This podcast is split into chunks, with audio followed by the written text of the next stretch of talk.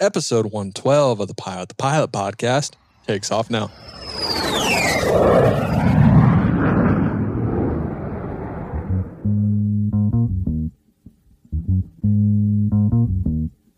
Hey, this is Gary Crump. I'm uh, the Director of Medical Certification for the Aircraft Owners and Pilots Association. I've been doing this for uh, a little over 30 years now and uh, made a good career out of it. Lots of challenging things to do, but uh, our job here is to help our members get medically certificated.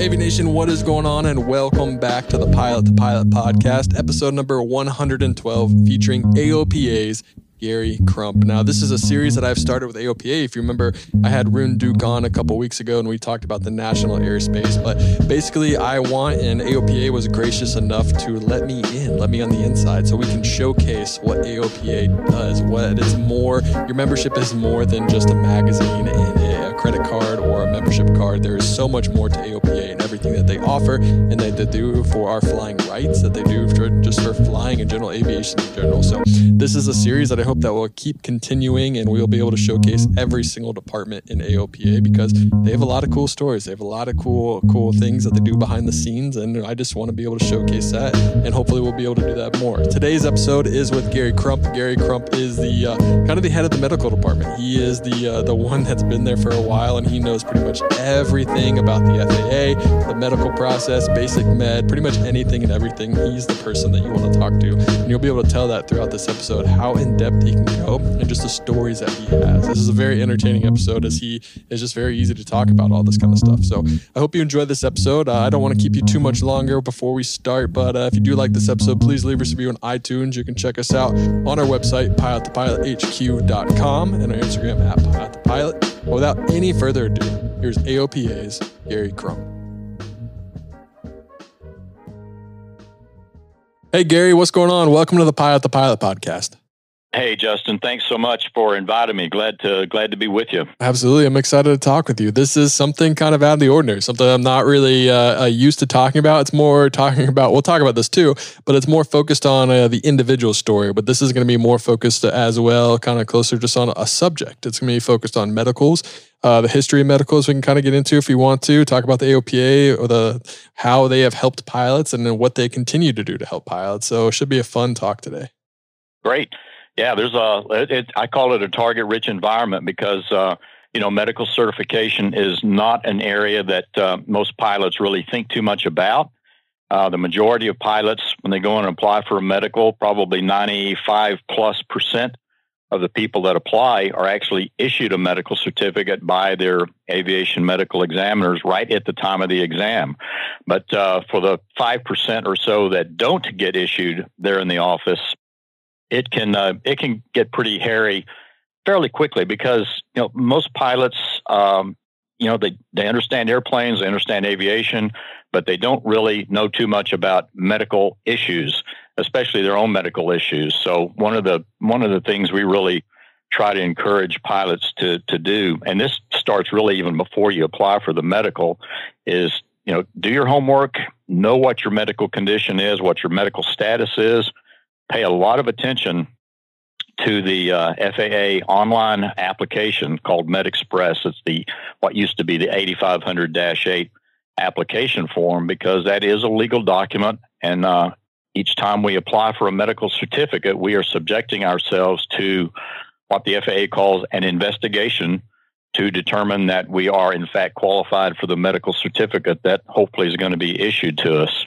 So if you don't, uh, you know, if you don't really pay a lot of attention to what's going on on that application, and, and you report a medication, you report a new medical condition that's never been reported previously, or you even report a visit to a, a healthcare provider other than maybe your primary care doctor. Say you report a cardiologist uh, for a heart issue, or you report a a urologist because you had some type of urological issue, or a, a neurologist for uh, some type of a, a, nervous nervous system issue. All those things are, are, are kind of flags to the AME and certainly to the FAA. So anything you report on a medical application is um, subject to scrutiny, and if it's anything out of the ordinary, it's probably going to result in a pilot getting a, a, a, a pen pal letter from the FAA asking for more information uh, to determine if they are in fact qualified. So that's you know kind of a, a long-winded introduction to what we do, but that's our role here at AOPA. We have uh, six medical certification specialists within our pilot information center. And uh, AOPA members hopefully take advantage of the of the PIC. They can call it, call in on the 800 line, and ask our aviation technical specialist, our digital product support specialist, and our medical certification specialist just about any question that pertains to flying in the United States or internationally for that matter. Obviously, we're general aviation centric, but uh, we we really are uh, probably some of the best informed and best educated uh, technical specialists that deal with FAA and medical certification, uh, aircraft certification, airman certification. Uh, there is. I mean, there's just nobody else that has a broader scope of knowledge and uh, current information than our pilot information center specialists. So I certainly encourage AOPA members to take advantage of their membership. And if they have anything, you know, out of the ordinary, absolutely give us a call. There is so much, there's so much disinformation and misinformation floating around now. You know, with the internet, everybody's an expert, and uh, unfortunately, a lot of those so-called experts don't have an idea what they're talking about. So, our part of our job is to is to get people out of the jams that they have managed to get themselves into by listening to you know their hangar buddy or uh, you know somebody somebody that claims to know what was going on. So we helped uh, help to get them straightened out and get them back on the right track. So you know our our job is uh, you know we consider ourselves kind of ambitiously lazy. I personally would much rather deal with somebody's medical certification issue before the FAA ever finds out about it. That way we can get we can get that pilot off on the right track, right foot, you know, basically off on the, the right the right radial radial of the VOR to make sure that the problem, you know, is handled as quickly and as expeditiously as possible. Because once the FAA is in the in the game, man, they can just keep coming back asking for more and more and more information. And uh, we may, you know, get into it a little bit later on about how the FAA does their business. But there's a big difference between what it what we know is clinical medicine, which is what most people experience. They go to their doctor, their doctor examines them and makes a diagnosis and treats it accordingly. And uh, you know the the clinicians in the healthcare system, their job is to uh, is to keep their patients healthy and you know give them a good quality of life.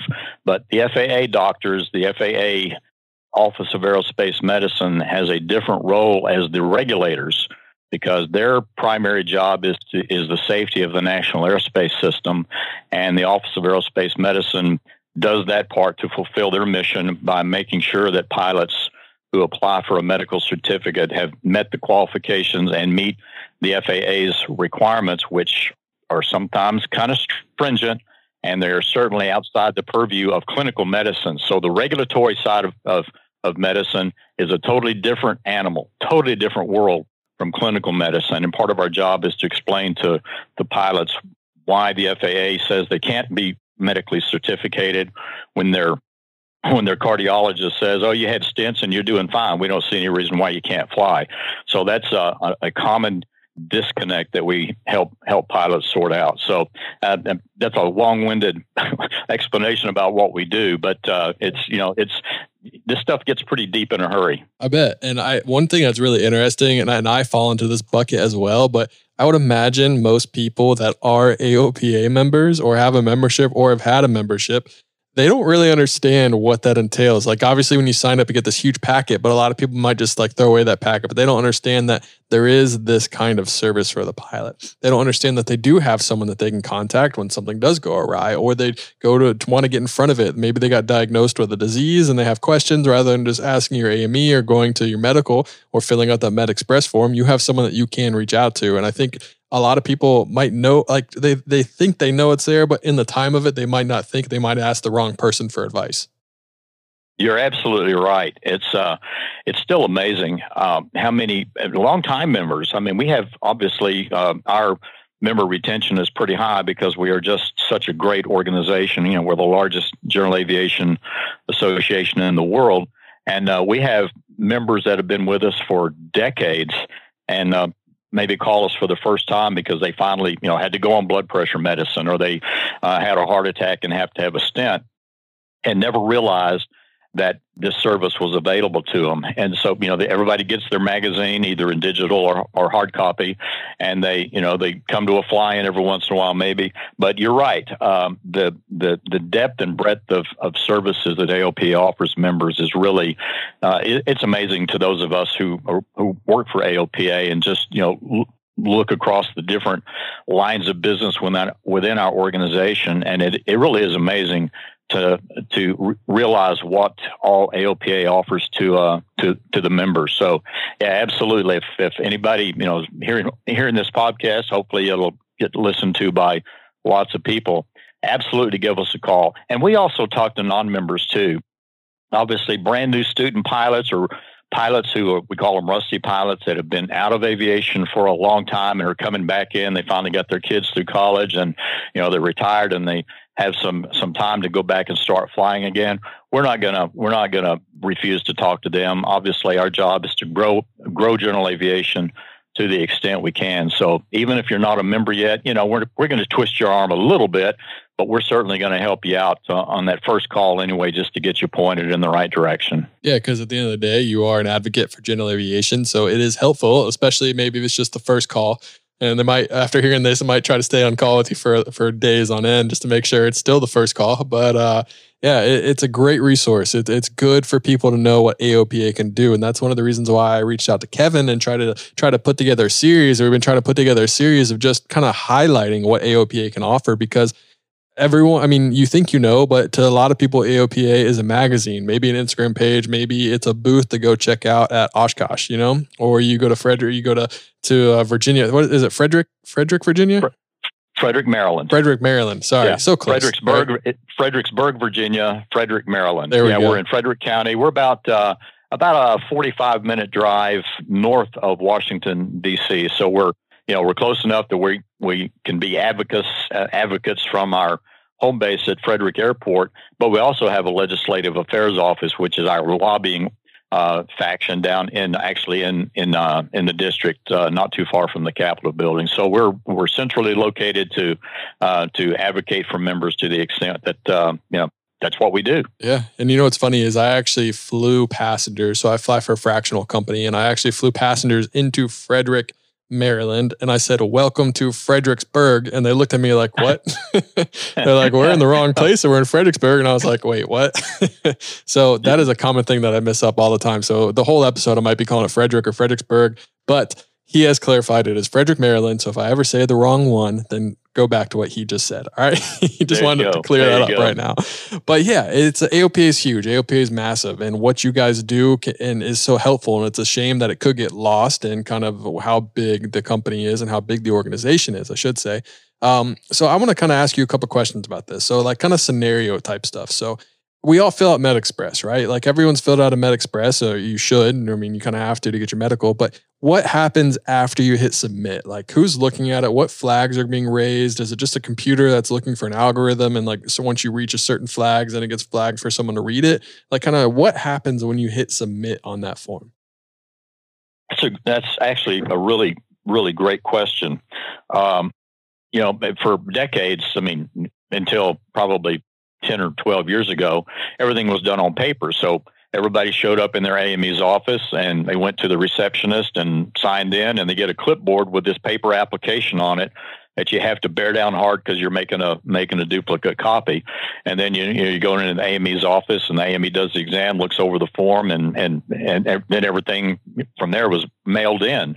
So uh, the FAA finally kind of came into the 21st century uh, actually the latter part of the 20th century. Well, I guess it was actually the 21st century with the online medical application. So uh, once you've gone to the FAA website, you've located the MedExpress application. You have to create an account. You know, you can't do anything online anymore without an account.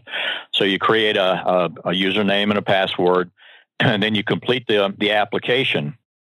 And uh, once you've verified all the information on the application, and, and, and, you know this is again a little more time consuming than it is to explain how to do it, because like I said a few minutes ago, you really want to be careful with uh, particularly there are three sections of the application the medical history section, the medications section, and the visits to health professionals. So once you've been through the whole process, you've completed everything to the form's satisfaction because if there's any fields left blank, you can't you can't proceed. So it's uh you know it's it's very methodical in that respect. But once you uh, complete that application and hit the submit button, it kind of goes into an electronic holding pen, for lack of a better term. And you, you then have the option to print out a hard copy of the application that you've just completed. And at the bottom of that uh, paper copy is a confirmation number. And that is basically your entry ticket into the FAA system. You'll take that confirmation number with you to the um, medical examiner when you show up for the flight physical. And then the AME actually goes into a different part of the system. It's called AMCS, Aerospace Medical Certification Subsystem. And it pulls in that uh, examination based on the confirmation number. Now, back up here just a little bit because there this holding pen that the application goes into is going to hold on to that application for, I believe it's 60 days. So if anytime during that 60 days that the pilot, the applicant, doesn't submit that confirmation number to the AME and that and that number is not entered into the system, that application that was filled out is going to just delete out of the system. Now, whether I can say safely that nobody ever knew that application was in the system is, yeah, it's probably not exactly accurate. Some, if somebody at FAA and IT wanted to go in there and look at all the pending applications, I'm sure they can do that without any problem. But it does not become an official legal application until that confirmation number has been entered into the system. And once once that's done, it's you can't back out. You've got a live application now and the AME is has basically three choices, two practical choices in the way to handle that application. Like I said at the beginning, the majority of pilots are issued by the AME at the time of the examination. So that's choice number one. If you're found completely eligible, the AME doesn't have any have, have any issues, issues a certificate, prints out your certificate, and you walk out the door uh, a happy a happy camper.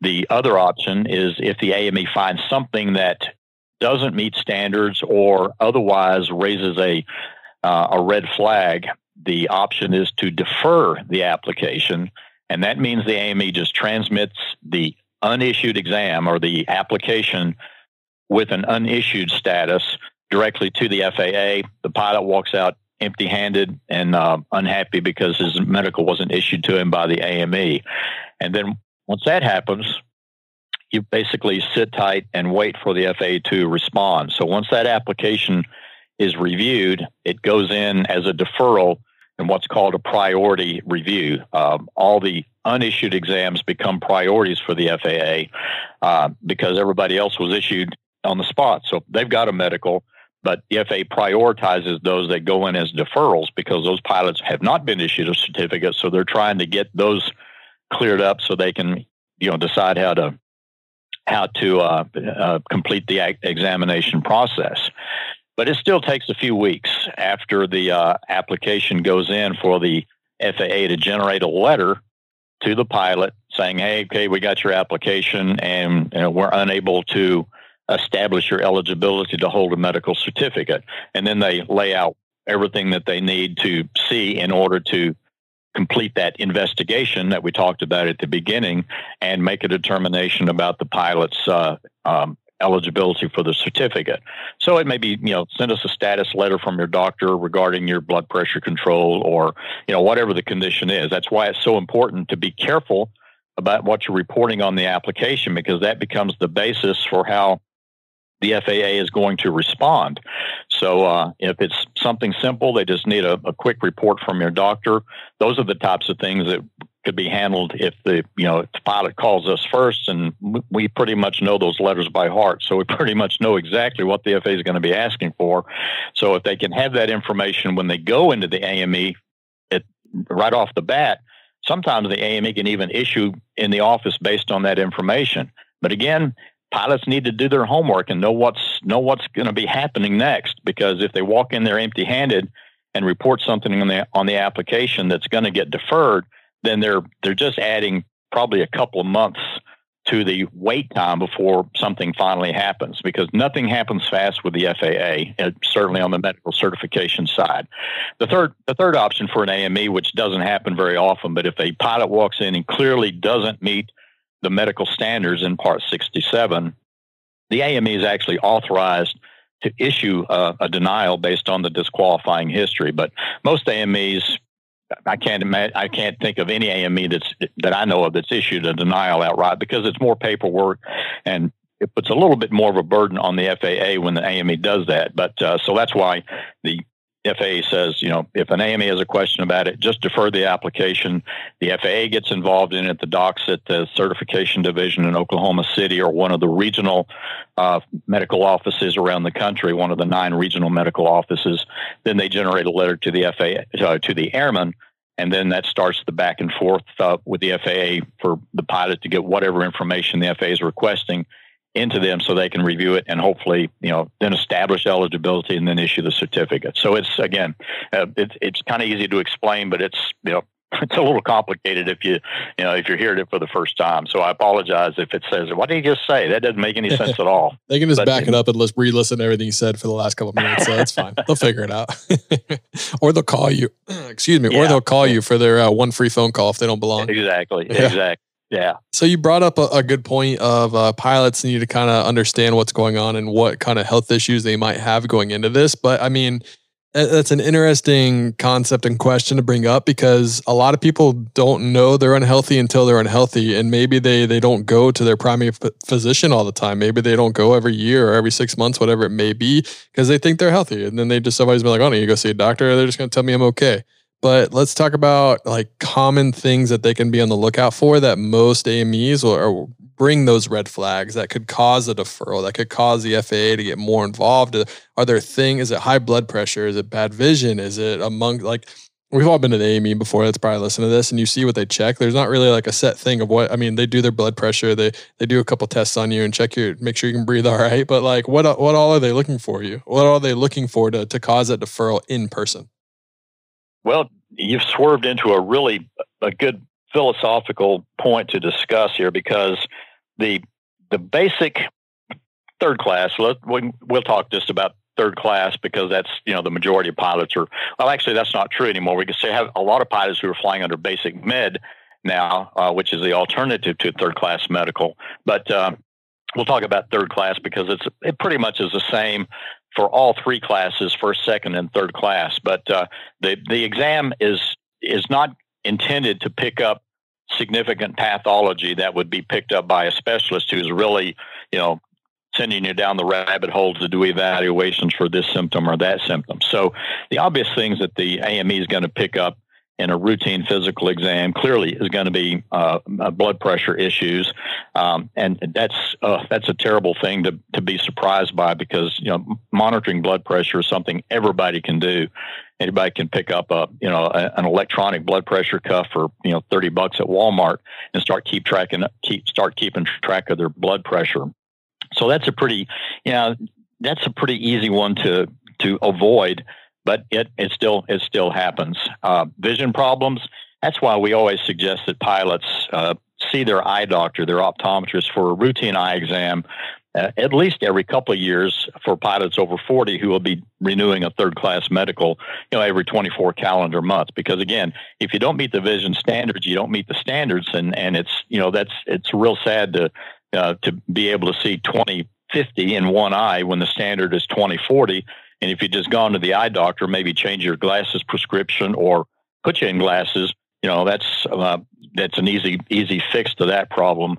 Other things that the AMEs can pick up with a pretty good exam are it's called a carotid bruit. It's a uh, it's a, a, a, sensation of turbulent flow in the carotid arteries that feed blood to the brain up in the neck. So uh, sometimes you can pick up uh, carotid artery disease. Uh, heart murmurs, uh, uh, again, pretty pretty easy to pick up uh, for an AME who's doing a, a, really, you know, a pretty thorough office exam. Uh, other things uh, the AME is going to be noticing, not necessarily as part of a physical exam, but they are taught to look for anything that's kind of kind of weird or out of the ordinary when the when the applicant comes in.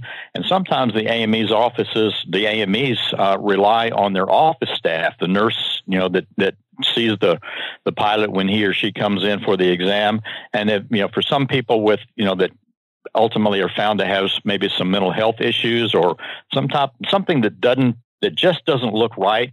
Uh, the topic of the conversation, how the how the the pilot uh, his affect, how he conducts himself or herself in the office, how they show up, are they appropriately dressed, um, do they have alcohol on their breath? Unfortunately, that's one that uh, you know it's not uh, uncommon by any means. Um, things that the AME can pick up on that could be the basis for uh, for a deferral. If you know, if you know, the AMEs are are trained to look for things that just don't quite look right. And um, you know, I there's I give so much credit to aviation medical examiners because they do have a difficult job. And now we look at what's going on right now, and we look at all healthcare professionals. I think probably in a different light uh, with with all that's going on right now. But AMEs are, you know, they're they're uniquely trained because they they uh, many of them are pilots themselves, and they go through some some a good good training by the FAA to be designated as, as aviation medical examiners in the first place. So, you know, they're they're physicians and they're aviators, and so the the blending of those two, two things makes them aviation medicine uh, aviation medicine professionals. And uh, the FAA, you know, obviously relies on them significantly to kind of be the first line of defense and keeping the keeping the airspace uh, keeping the airspace safe. Absolutely. And uh, it, it's interesting that you say they're the first line of defense. And it's also interesting that they use their office to kind of like, it's kind of, you need to know as a pilot when you're going into that room, you're kind of being surveyed from the second you step in there. Like there's eyes on you, there might be a camera.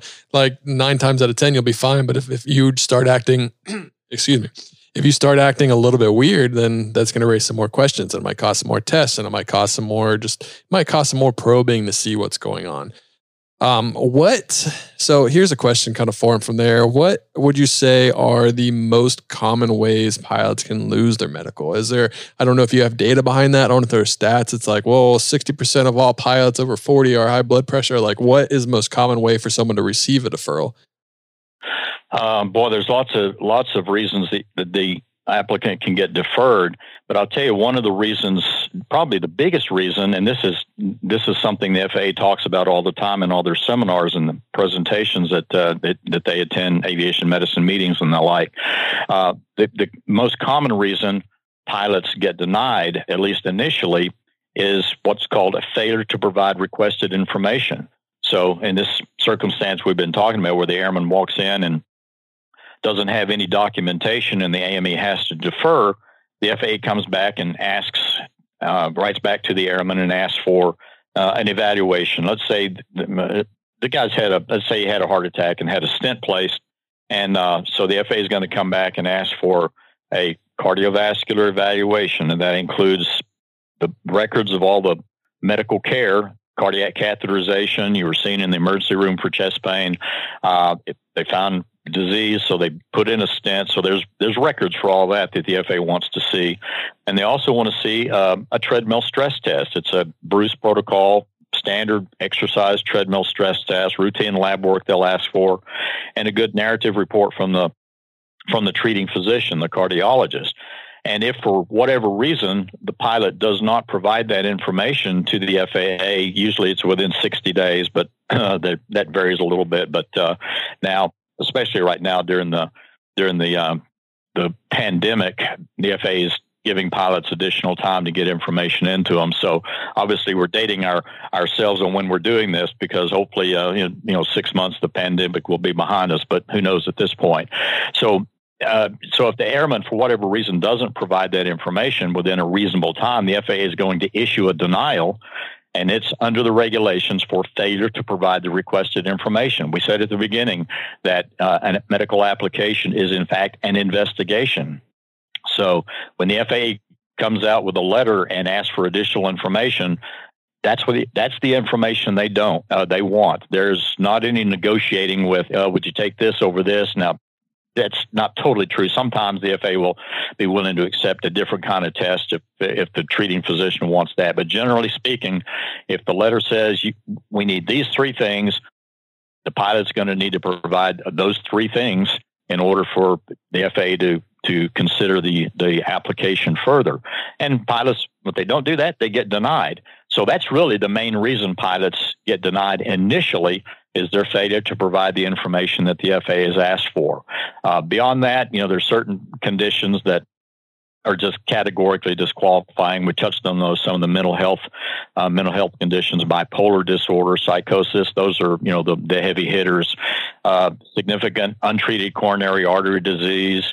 Uh, if you're on renal dialysis for kidney disease, those are disqualifying conditions. So um, when you start looking at the, the the whole planet as far as international regulatory civil aviation regulatory bodies, like in the European Union, the FAA is is head and shoulders above everybody else as far as their willingness to consider pilots with really serious medical conditions. That's primarily because we have built into the regulations the authorization for special issuance, which is a discretionary tool that the federal air surgeon has available at his or her disposal to basically provide waiver allowances for certain types of medical conditions that uh, in other countries would just be permanently disqualifying. But under the special issuance, the discretionary uh, regulation that allows the FAA to determine what additional testing somebody would need to go through, and if that testing is found to be satisfactory to the FAA satisfaction, that is, uh, for risk assessment, then they can grant them a special issuance certificate. So that allows the FAA to me- issue people medical condition uh, medical certificates who wouldn't probably wouldn't qualify if they were applying anywhere else in the country. So that's uh, or anywhere else in the world. So that's uh, that's the big thing that allows the FAA to the kind of flexibility that um, that leads to so many certificates being issued. The downside to that special issuance process is, again, the FAA can ask for any information that they feel is necessary to to do risk assessment because that's really what the FAA does is they are assessing the risk that during the time that that medical certificate is in effect, which is usually a year if it's under a special issuance, uh, that the FAA has to establish that there's a uh, a reasonable risk that that pilot is not going to experience any impairment or incapacitation during the time that the certificate is actually enforced. So part of the issue with that is that the testing that the FAA requires to be reviewed for consideration of that special issuance can get really, really expensive. And um, and it goes back to this regulatory medicine versus clinical medicine argument again. When the FAA asked for for an advanced series of, say, cardiac evaluations. And the pilot then goes back to his or her cardiologist and said, I got to have all this testing done. And the cardiologist says, well, we don't we don't need to do that kind of testing. It's not warranted. It's not indicated with your clinical presentation. And so that puts the pilot, you know, the applicant in the kind of in the middle between his treating physician who says this testing isn't necessary and the FAA's regulatory position that says, yeah, it is necessary for us to be able to do our job. So that's one of the, you know, one of the quandaries that that pilots often find themselves in and then you know call us to ask you know what is going on here why why am i in this position so the special issuance is an important uh, part of the regulations and it's you know it's got a it's got an upside and it's got a downside yeah, for sure. And I've, I've heard stories about that where they go to their doctor, the FAA requires more tests, and the FAA or the doctor's like, well, I've, I don't do that. Like, I've never had to do that. There's no reason for it. And it's not the fact that he thinks that test is stupid. It's just he doesn't understand. And it's not like he's not going to give it to you eventually. He just needs to know why. You know, they need a, they need to kind of, it's kind of the same way. You want to go into your AME with all the information in front of you and the why and what's happening and why it happened and all that. Same thing when you when you're working for a special issuance, you want to go into all those exams and be like, well, this is the why. You need to get the why before you go to to help delay to help mitigate those delays that could happen. Yeah, yeah, that's exactly right. And and again, the problem is the more complex the medical history is, the longer the laundry list of things that the FAA is going to need to see uh, becomes, and that's where it, it starts to get really, you know, cost prohibitive in, in many respects. And that's one of the reasons why AOPA worked for literally for decades to um, to to establish to get the FAA, the government, to establish a, a, a different medical certifications standard that resulted in us getting basic med uh, passed here a few years ago, and it uh, allows more opportunity uh, opportunities for, for pilots to medically self-assess rather than relying on the FAA to find them qualified for a medical certificate. And that's why we see so many pilots uh, flying under basic med now who have held special issuances, but the cost of maintaining that special issuance on an annual basis is, you know, a, a, a insurance, an insurance annual insurance premium on the airplane, or lots of uh, lots of gas for the airplane to fly. I mean, it can get into thousands of dollars real easily. So, you know, once you have the special issuance, that's kind of the big that, that that's beginning the the to be the front end of the money pit when you when you have to start re, uh, repeating all that testing every year. And for somebody like a, that's had a stent placement or had bypass surgery, or has some type of a heart problem, the minimum they're going to be doing is an exercise treadmill test every year, and that's especially one of those situations where the cardiologist says, "Why do we why do we have to do a treadmill test on you every year? It's normal. There's nothing here. You haven't had any change in your medical history, but it's required uh, under the terms of the authorization. So it's you know it's it's an expensive it's an expensive uh, cost that not everybody factors into there, especially for aircraft ownership." Yeah, no, for sure. It isn't. Yeah, aviation's already expensive as it is. Now you're throwing in fighting for your medical, and it's more expenses that you might not have planned for and have not hoped for. So it's definitely uh, an, an adverse way to make you want to give up aviation. But you were there to help them fight. Um, I kind of want to do a quick step by step scenario where I say I just failed or I got deferred my medical. Uh, I didn't go in with the, the the proper documentation. Who we can insert whatever you want, whatever it may be but I have just got it deferred. What is like maybe like a five step, or if I don't know if you have like a step by step, what usually happens to try to get that back? Do I call you guys immediately? Do I go talk to a lawyer, an aviation lawyer? Like, what's the best step by step process once you actually get deferred for the first time or second time, whatever it may be? Yeah, the, certainly the best thing to do is call us first. Um, I'll, touch on the on the legal aspects as well because you know a lot of pilots think that you know, a medical let's say they get a denial. Uh, a lot of pilots think that automatically becomes a legal issue, and it really isn't. It's legal if you if the FAA takes some type of enforcement action, or if the pilot thinks that he has really been treated unfairly, and the FAA has inappropriately denied him a medical, and he or she wants to appeal that denial to the NTSB, the National Transportation Safety Board. In those circumstances, going down the legal track is an appropriate thing to do. But for the vast majority of the world we live in, in the medical certification section, certainly the first step after deferral is to, you know, consult with the AME. But, and I'm not throwing rocks here at AMEs at, at, all, but uh, many AMEs just want to do a physical exam. And if somebody gets into a little issue with the FAA, some of the AMEs really don't want to get involved in that. There are a handful out there that are that are uh, very good at handling more difficult cases that ultimately require special issuances. But most AMEs just you know they they want to talk to the pilot and you know have a pilot pilot chat, issue the medical, and you're out the door. And don't come back and talk to me until two years from now when you need to renew your medical. So if the AME you know really isn't going to be that helpful, certainly the, the next step is to call us and then we kind of put you back on the right track. So, um, as is always the case, the answer to you know, your, your general question is it depends because everybody's situation is a little bit or a lot different. And the FAA, you know, d- doesn't have a cookie cutter approach in all respects. You know, procedurally, uh, there are some things that are pretty cookie cutter, but they still like to evaluate every airman on his or her merits based on the available medical information and the clinical history and all of that. So if you get deferred, then you wait for the letter. That's really the main thing. You should call us in the meantime and we'll tell you, okay, here's what's going to happen. You're going to get a letter from the FAA and they're going to say, you know, we need more information to determine if you're qualified. And then it's a matter of going back to the uh, healthcare providers and obtain whatever information the FAA is asking for and then get it back into the mail to the FAA so they can continue the case. The a little aside to that is the the complexity of this review process is made complex by the, the sheer numbers of, uh, of pilots who apply for a medical, the amount of work that has to go on within the certification division at uh, the FAA's um, the Monroney Aeronautical Center out in Oklahoma City. It's a very it's a very bureaucratic process. You know, they've got their own internal regulations, privacy issues, and all kinds of other things that they have to adhere to.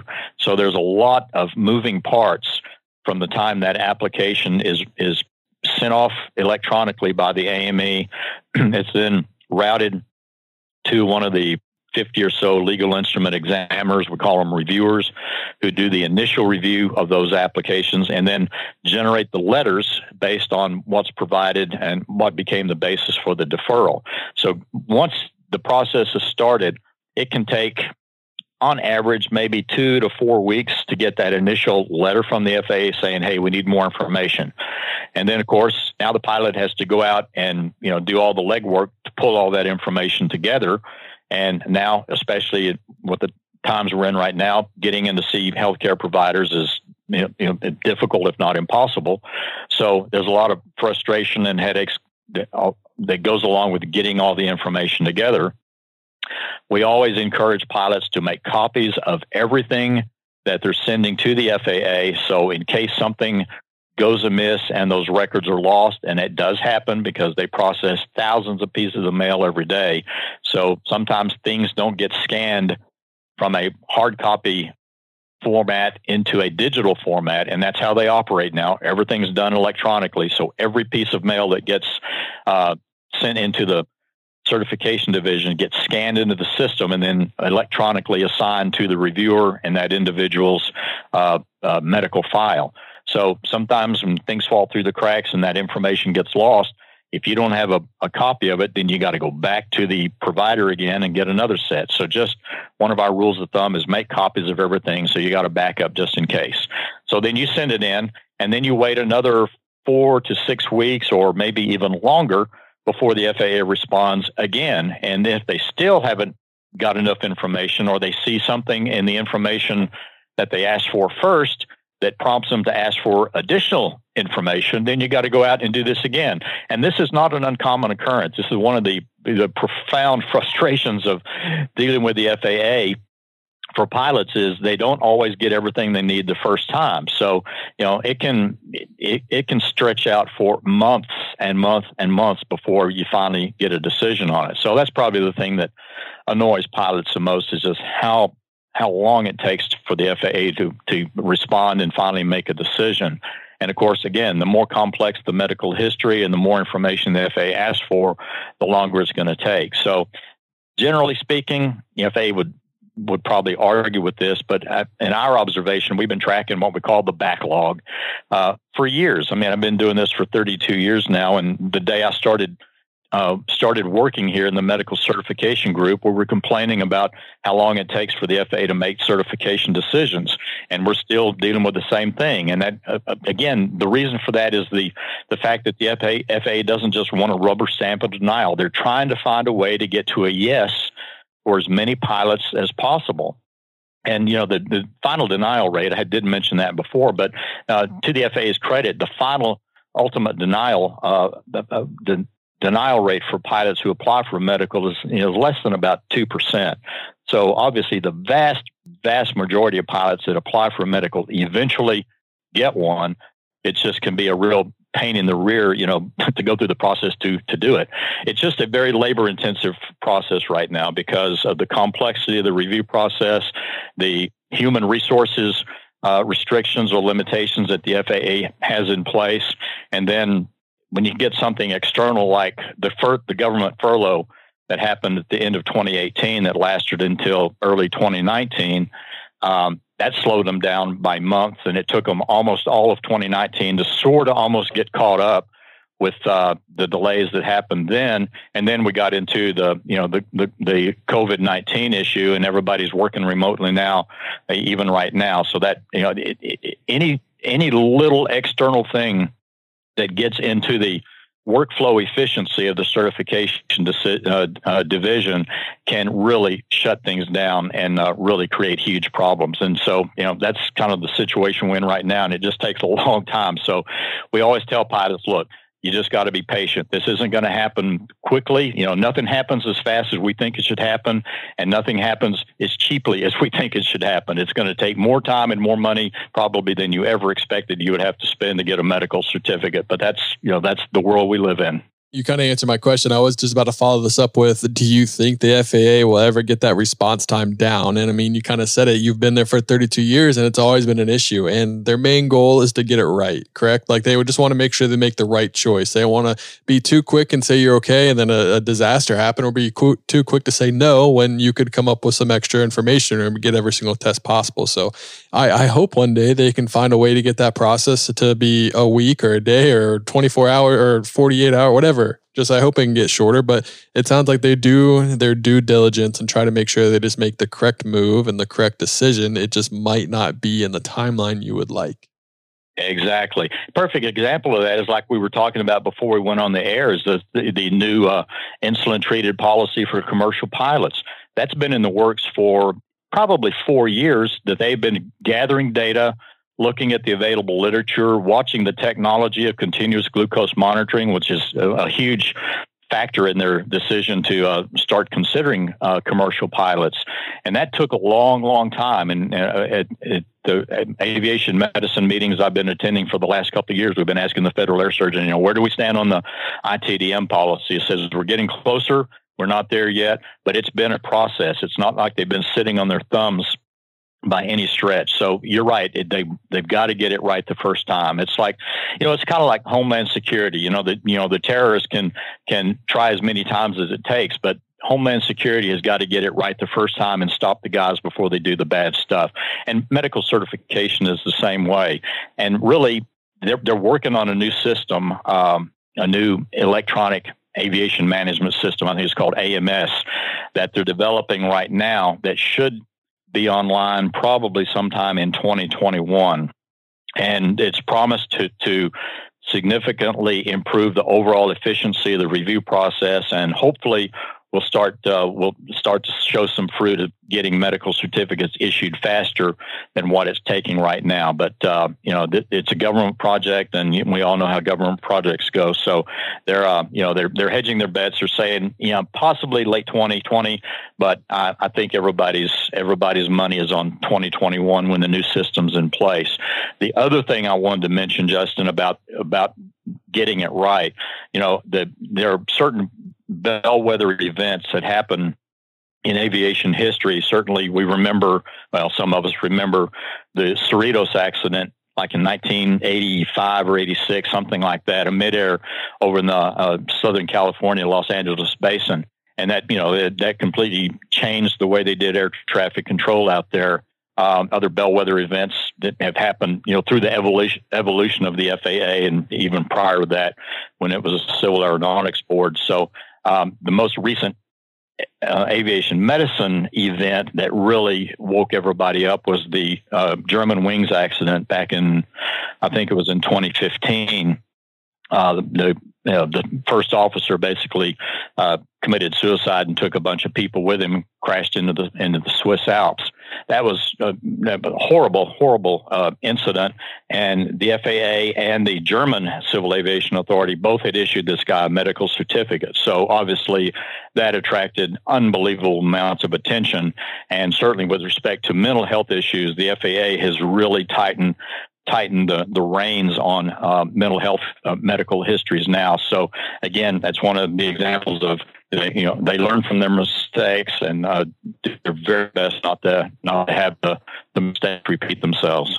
Yeah, and that was going to bring me into my next question of where do you kind of see this changing and what has changed while you've been there? And because 32 years ago, I mean, maybe they thought of things differently and they think of things now. And I wasn't going to bring up uh, Germanwings and that accident and how maybe there's more of a mental health aspect to it than what we originally thought and how important it is to make sure someone is of sound mind to go operate a machine especially when they're flying around 100 200 whatever it may be passengers especially when it could be your loved ones or some other loved ones. Like we need to make sure they're going to make the right choices under stress or just know they have they have a competent mind up there. So what are they doing to combat that? Are we still seeing those changes that come in and is that going to be kind of more of a future thing or are they implemented everything they're they're planning on implementing No, I think change in medical certification policy is an evolutionary process, as it should be. Uh, again, the FAA is the recognized world leader. It's because we're in the United States. We have the technology. We have the best healthcare system in the world. We have the best research. Uh, the best technology. So the FAA has lots of tools at its disposal in establishing risk, and we talked about that a little bit uh, a little bit earlier about how the FAA does risk assessment, and we you know the, the easiest way to equate that equate equate that is to say you know they they don't have a crystal ball, but that's what they're trying to do is look at all the available medical information. And i keep using heart attacks because that's such a common heart disease such a, a prevalent disease in, in western society and certainly in in uh, in our country as well. So the faa sees lots of cardiac history. And so when they're when they're evaluating pilots with a stress test or nuclear nuclear imaging, cardiac catheterization, they have a panel of experts. They have a cardiology panel of uh, of, really really smart uh, cardiologists and other physicians that they put on contract basis to serve as consultants for the federal air surgeon. So those consultants make recommendations to the federal air surgeon about, okay, here's what we think you should do uh, if you're evalu- evaluating a first class pilot with heart disease. So the technology is there, the the the literature, the the research is available. So the FAA is able to mimic this this uh, crystal ball philosophy of being able to determine that during the time that this medical certificate is going to be in effect, which is usually 12 months, you know, the FAA has got to be pretty darn sure that that pilot is not going to experience any incapacitation or impairment that could result in you know something that compromises the the safety. So I think it really is evolutionary as we learn more and more about different disease processes.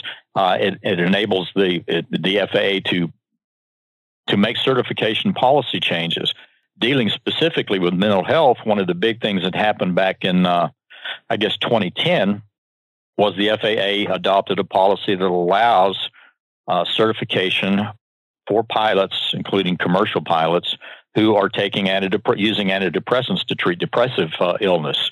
There are four currently SSRIs, selective serotonin reuptake inhibitors, that the FAA established back in that policy in 2010. Now, this was prior to Germanwings, so you know obviously things didn't go right in that respect. But um, the FAA prior to that, if you were on on antidepressants or you had symptoms, whether you were medicated or not, you were going to get denied. And, you know, that wasn't good policy, even though it was, it, it certainly uh, satisfied the safety part of the equation, but it wasn't treating pilots right because other countries had already been certifying uh, pilots with depression histories on medications for some time when the FAA policy was changed. One of those uh, one of the things we talked about earlier about you know why it takes so long, particularly in these cases, is the the scope of the evaluations that have to be done by these pilots once they've been on one of the medications.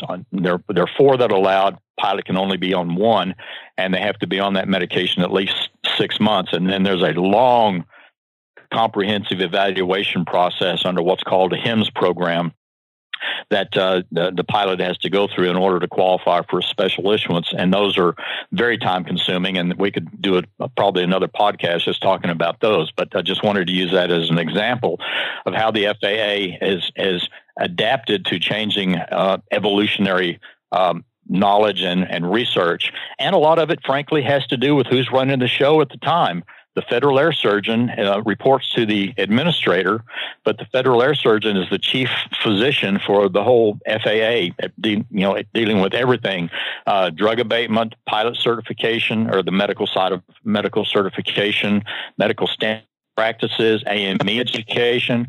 Uh, the federal air surgeon has a has a lot on his plate, and you know the the philosophy and the you know the kind of the personality of the federal air surgeon, I think, has something to do with how policy uh, transpires and how it evolves over time. So, you know, right now we have a fairly conservative uh, federal air surgeon, but uh, I think he's really, for the most part, done a, a really, really good job of uh, kind of keeping all the plates, uh, uh, the plates flying uh, with all the all the things that uh, that he has on his plate right now. So, but it, you know, it's it's they're never going to achieve the perfect.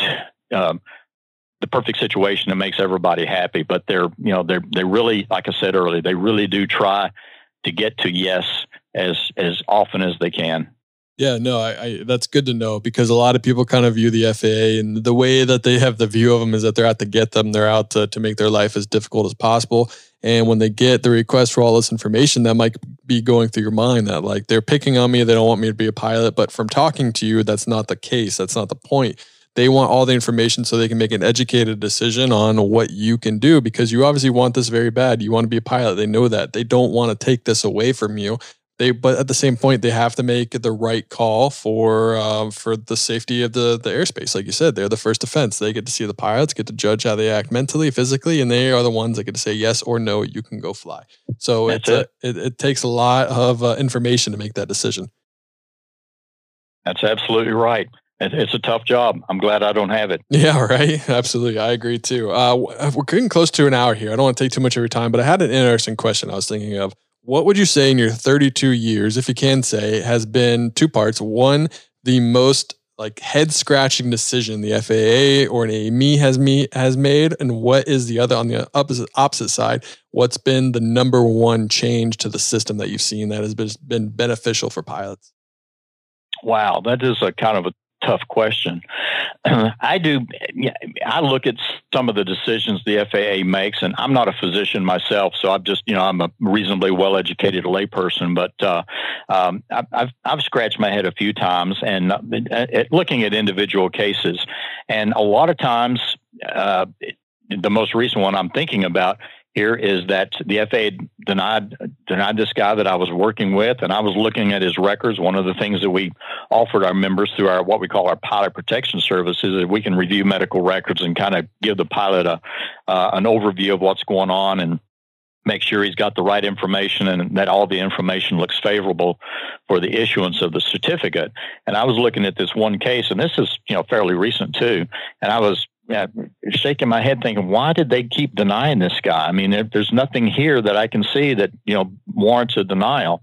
And as it turns out, after, you know, some more exploration, we found out that the, the pilot had submitted some current information that kind of fell into the black hole at the FAA and nobody ever looked at it. And sure enough, once we dug around and, you know, made a few phone calls and, you know, did a little investigation work on our end, we realized this. And then the FAA got the records into the system, and a, uh, one of the docs out there looked at it, and sure, sure enough, they issued the guy. So the head scratchers usually deal with, uh, I won't say usually, often deal with the fact that the FAA just doesn't have all the information they need that the pilots provided. So it's a communication breakdown more than anything else.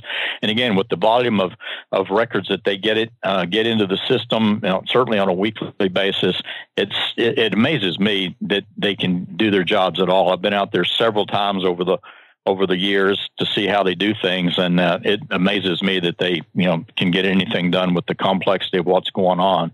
Um, as far as the biggest change, I think that, that certainly the the SSRI policy was a, a huge turning point for the FAA because it brought them kind of up to speed with other countries uh, with respect to uh, recognizing that that pilots who were diagnosed with depression were either not flying when they probably could have been because they weren't they weren't flying because they weren't on medications there was no policy that allowed them to be considered for a certification or they were taking medications and not reporting it on their medicals or worse they were being symptomatic and just not being treated at all and were hiding it and still flying. All of those things were you know bad news from a safety standpoint. So um, the, the, the, federal air surgeon at the time recognized that and said, "Hey, we got to fix this problem." So um, I think probably the most recent, really big sweeping change, next to the most most recent, the ITDM policy for commercial pilots,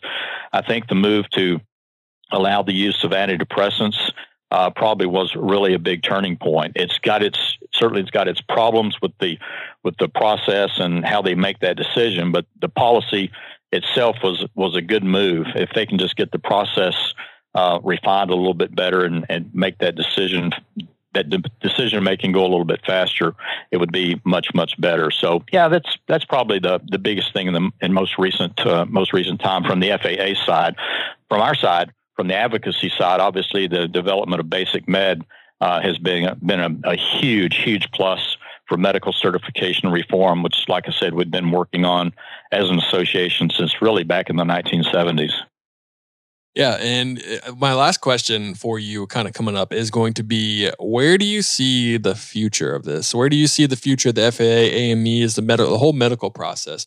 Was MedExpress the first kind of uh, rollout of a, a, new change, or was that kind of where they're stopping? Do you see this innovating a lot to make it easier, to make it better, or uh, do you see? I mean, obviously the FAA works very slow, so we might see stuff that we've been doing for 30 years tomorrow. But you know, sure, where, where, do yeah. where where do they want to go? Where do they want to go with this? How how streamlined do they want to make this? Uh, what's kind of their plan with the whole process?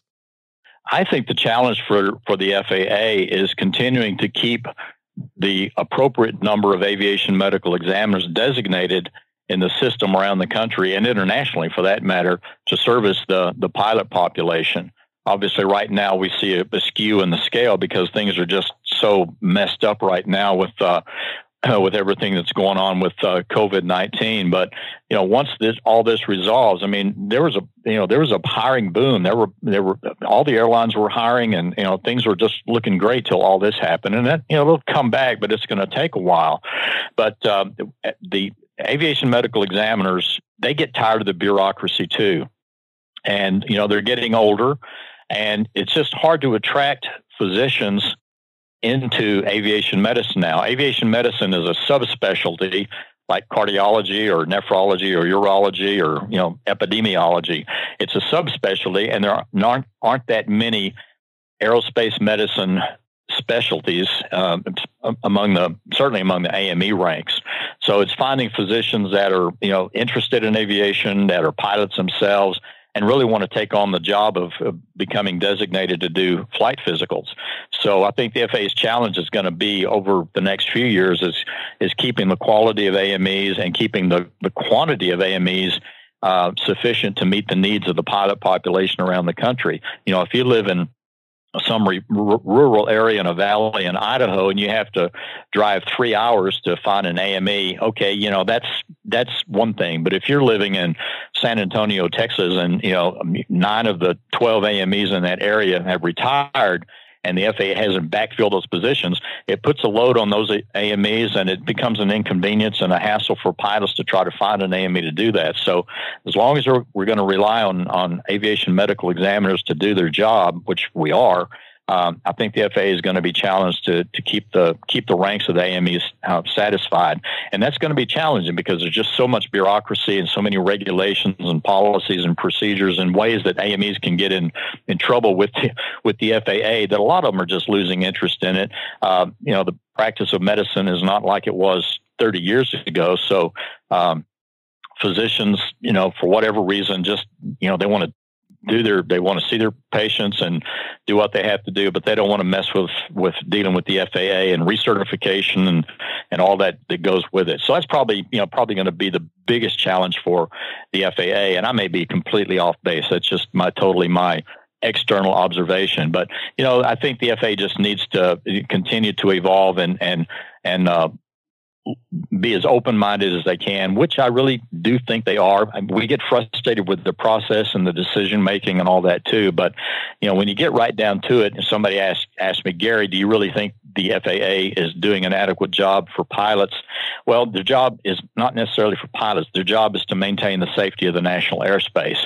But at the same time, they want to balance that need to maintain safety with the, the needs and the expectations of the pilots that they serve. And whether we recognize it or not, and sometimes it's easier to not recognize it, that they are a customer service organization and we are their customers, but they're also bureaucrats in a very regulatory, regulated world. So, you know, they've got their limitations as well. But uh, I think they're all, always looking for the balance of safety and and getting as many pilots uh, medically qualified as possible. Yeah, I'm glad you brought that up because I actually halfway through I wanted to make sure we touched on the AME shortage because it might not be apparent to everyone that that is the case. AMEs are are kind of going out. You know, not going out. That's a that's a poor way to say it, but AMEs are uh, not as accessible as they once were. Maybe that's a better way to say it. Uh, I know for me in Chicago, a major major city, I have to book mine months in advance to make sure I have an appointment right. when I need it, and that's in Chicago. Think about someone in Idaho going to, I don't know if they go to Boise. I mean, that's a lot of people in a, a big range and radius of people to go see one. And that's obviously, right. everyone has their favorite. I mean, people want to go to certain people. They uh, every AME might do something a little bit different. I don't know uh, if that's the actual case, but it, it takes a while to get in there, and that's just going to keep being extended and extended and extended. And it's really interesting to see how they're going to combat that because there's a pilot shortage. There still will be a pilot shortage when this is all done, when we get back to, to what our new normal will be. But there's also an AME shortage. And that's that's going to be pretty detrimental to the whole system. And that could slow down a lot of stuff and it could make for a lot of change pretty quick. Yeah, you're right. I think we're under about probably less than 3,000 AMEs and I don't know if that's just in the U.S. or that's everywhere because there are AMEs all over the world. They're, they have international AMEs that are designated by the FAA, but obviously uh, the airlines fly all over the world, and pilots' medicals expire in in uh, in Brazil and uh, in Belgium and Germany and everywhere else. So the, the FAA has, has got AMEs all over the all over the world to service them, but you know that's a pretty small number, twenty eight hundred for you know three probably 450,000 some odd licensed uh, pilots, and uh, the, many of those are class one and two. Uh, we're not they're not seeing as many third class now because basic med has absorbed some of those people who used to fly under a third class but the number of first class and second class certificates is increasing for the very reasons you cited, uh, the uh, you know the increasing you know continual demand for for pilots. So yeah, it's uh, it, it, it's it's going to be a challenge for them, but uh, they keep telling us, hey, you know, our seminars are are full, and we got people that want to become AME. So I said, okay, as long as you got a mechanism in place to do that. But uh, you know, the, the numbers have dropped and that for several reasons. I mean, they you know they want to maintain the quality of their AMEs, and you know AMEs retire, AMEs die. They decide they don't want to do it anymore. But uh, you know, they're and some AMEs get de-designated because they don't do enough exams, or they you know they screw up too many times, and the FAA finally says, okay, you you, you can't be an AME any, anymore. Yeah, you're detrimental but, uh, to the system. You know, they, yeah. yeah, yeah. So uh, you know, it, we don't want to we don't want the numbers to get too low but they're they're telling us, hey, we got it covered. So we'll we'll see we'll see if they do. Yeah, time time will tell if they truly do have it covered. So we will know sooner than later.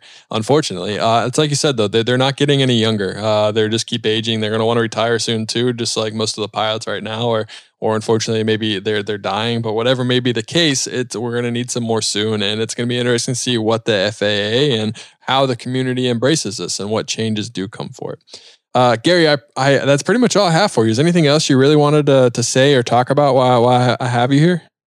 I think not, man. We covered a lot of territory. And I told you when we were talking about this initially, this is a target rich environment. We can talk about a lot of different things. But uh, hey, if you want to have me back sometime, we can Absolutely. you know kind of get a little more uh, granular and talk about specific things. But I think we uh, we did a really good overview of how the system works, and hopefully, uh, you know, people that are hearing this, uh, you know, and, and, getting a taste of this for the first time have a little bit better picture about uh, the FAA's role and certainly AOPA's role in the process as well. Absolutely, and it would be great to have you back on. Maybe we can figure out a way to get you on every month, and we can have an Ask Gary session where people can just ask questions for Gary. You know, just another extension of what AOPA that. can do. So we'll see what we can sure. do in the future. Uh, I, I appreciate coming on. Like I said, this is just some really valuable information. I think it's just good to know because it's such a, I mean, what AOPA is, they're such a big organization. It's hard to know what everyone can do. So to talk to someone that works in a specific role and can help the pilot community, and especially with something as pertinent as medicals. I mean, everyone has to have a medical, and at one point you might have a question for a medical, and you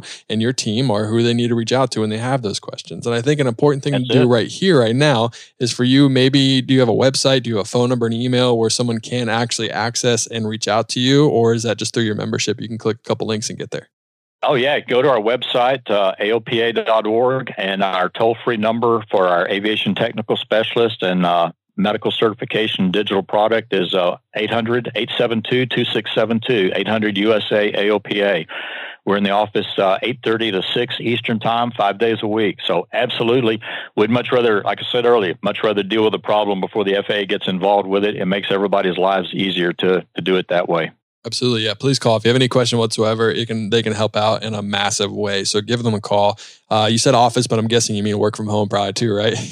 Your work yeah, from home hours. Right now, yeah. right now we are 100% remote all the, the the building our building in Frederick is completely shut down so all 260 of us are working remotely from uh, wherever we are. So it's uh it's been quite an experience you know you know I mean pretty much everybody's new world for right now anyways yeah. but it's working pretty good. Yeah it's it's working out. It might work out too good. It might be at home more than you want you know in the future. Maybe yeah, won't be sure. as many offices but that's a for different sure. story for a different podcast. Uh, but Gary thank you so much for coming on. I really appreciate you uh, you sharing your knowledge with us and just letting us us know what it's like, what the AOPA is doing to help fight, and uh, just kind of in, ins and outs of the FAA and what their thoughts are and some things. So I really appreciate it.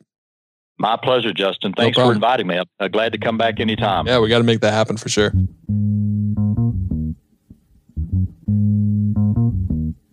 Avination, that is a wrap of episode number 112. Thank you for listening to today's episode. If you like this episode, like I said earlier, please leave us a review on iTunes. Check out our website, pilottopilothq.com. And uh, you can check out some of the links there that take you to Instagram, Facebook, Buy Me a Coffee, and Patreon if you'd like to as well. But Avination, I hope you all are staying safe. And as always, happy flying.